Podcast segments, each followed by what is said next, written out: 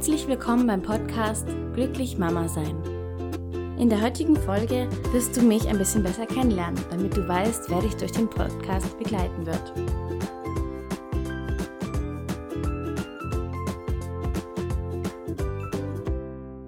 Wie du vielleicht schon weißt, mein Name ist Lisa Laufer und ich habe zwei kleine Kinder.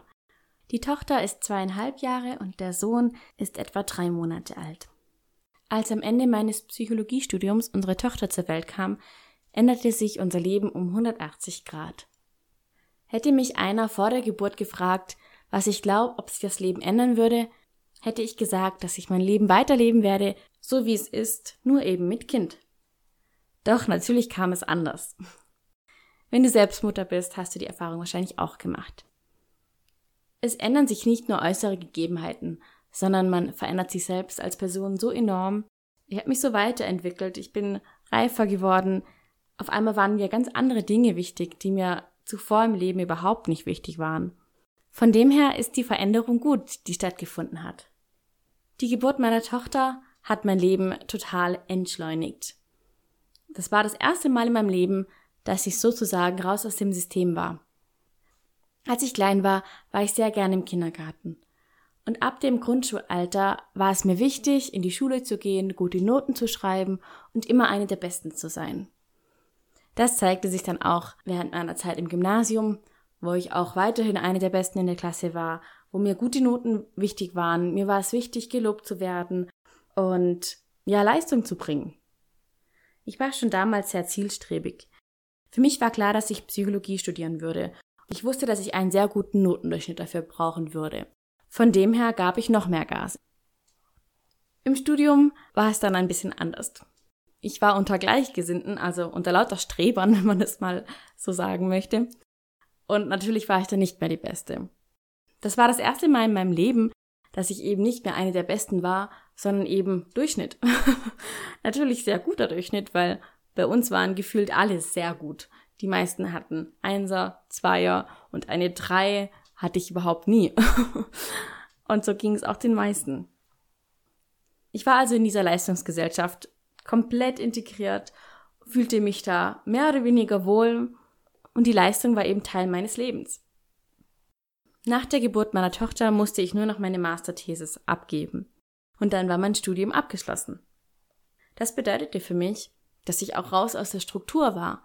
Von da an musste ich meinen Tag selbst gestalten, ich war den ganzen Tag, die ganze Woche für meine Tochter da und hatte noch keine Termine.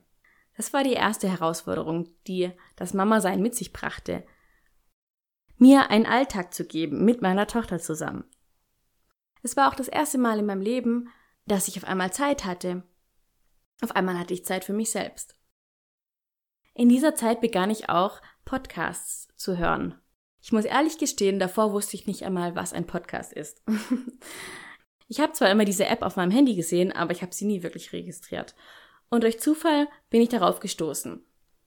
Von da an hörte ich immer Podcasts an, wenn ich mit meiner Tochter spazieren ging und sie im Kinderwagen schlief.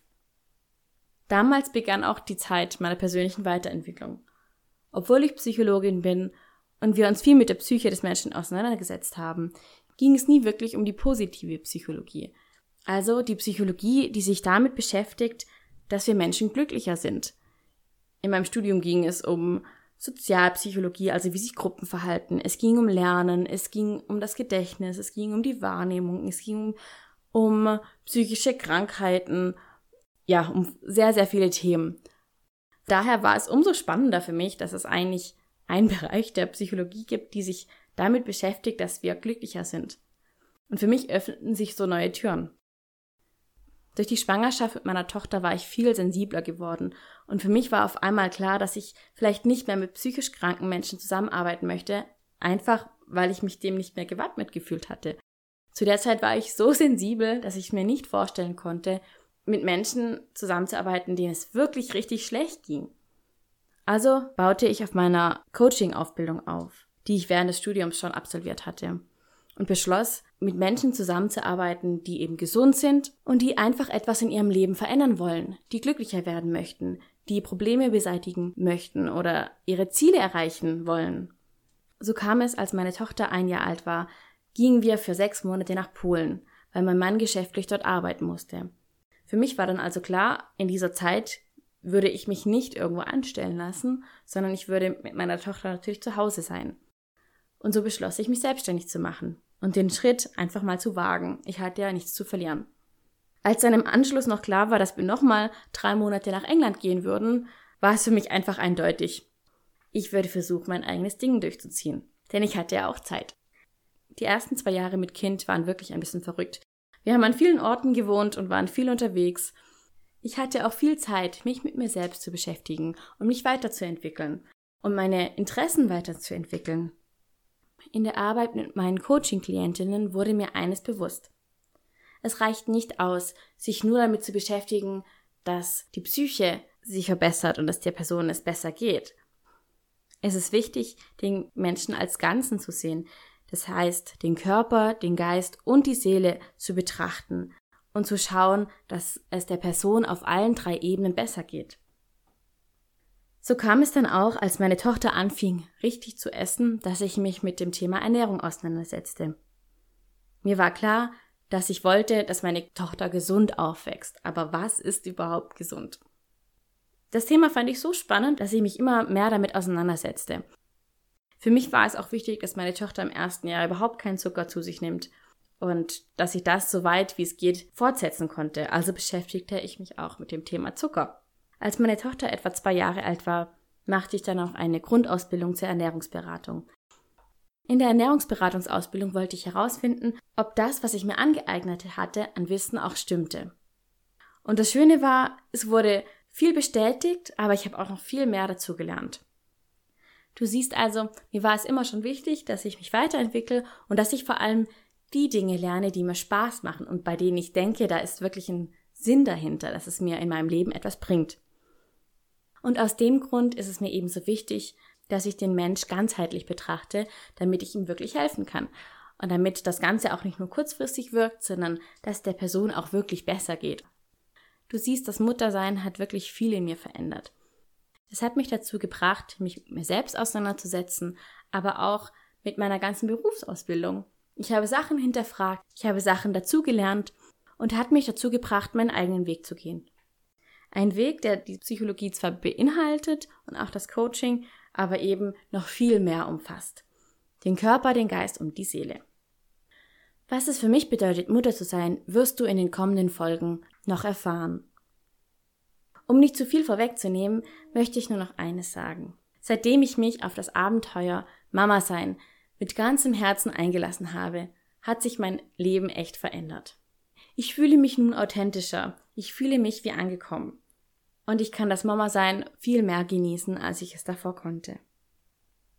Heute kann ich sagen, dass mein Mann und ich unendlich dankbar sind für die zwei wunderbaren Kinder, die wir haben, die uns enorm herausfordern, die unser Leben komplett auf den, auf den Kopf gestellt haben, aber die es auch so unglaublich bereichert haben. Aus dem Grund ist dieser Podcast auch ein Herzensthema. Mit dem Podcast möchte ich also für andere Mütter da sein, damit sie aus meinen Fehlern und Erfahrungen lernen können, dass ihnen das Mama-Sein leichter fällt und dass sie es genießen können. Denn wenn es uns Müttern gut geht, dann geht es auch den Kindern gut. Wenn wir gestresst sind, wenn wir schlecht gelaunt sind, wenn wir müde sind, wenn wir ausgelaugt sind, wenn wir einfach nicht mehr können, dann können wir auch nicht für unsere Kinder da sein. Und dann können wir nicht die Mutter sein, die wir eigentlich sein möchten. Wenn wir ehrlich sind, sind wir Mütter doch der Mittelpunkt der Familie. Und zwar in dem Sinne, dass wir das Ganze managen. Wir sind für unsere Kinder da und auch für unseren Mann.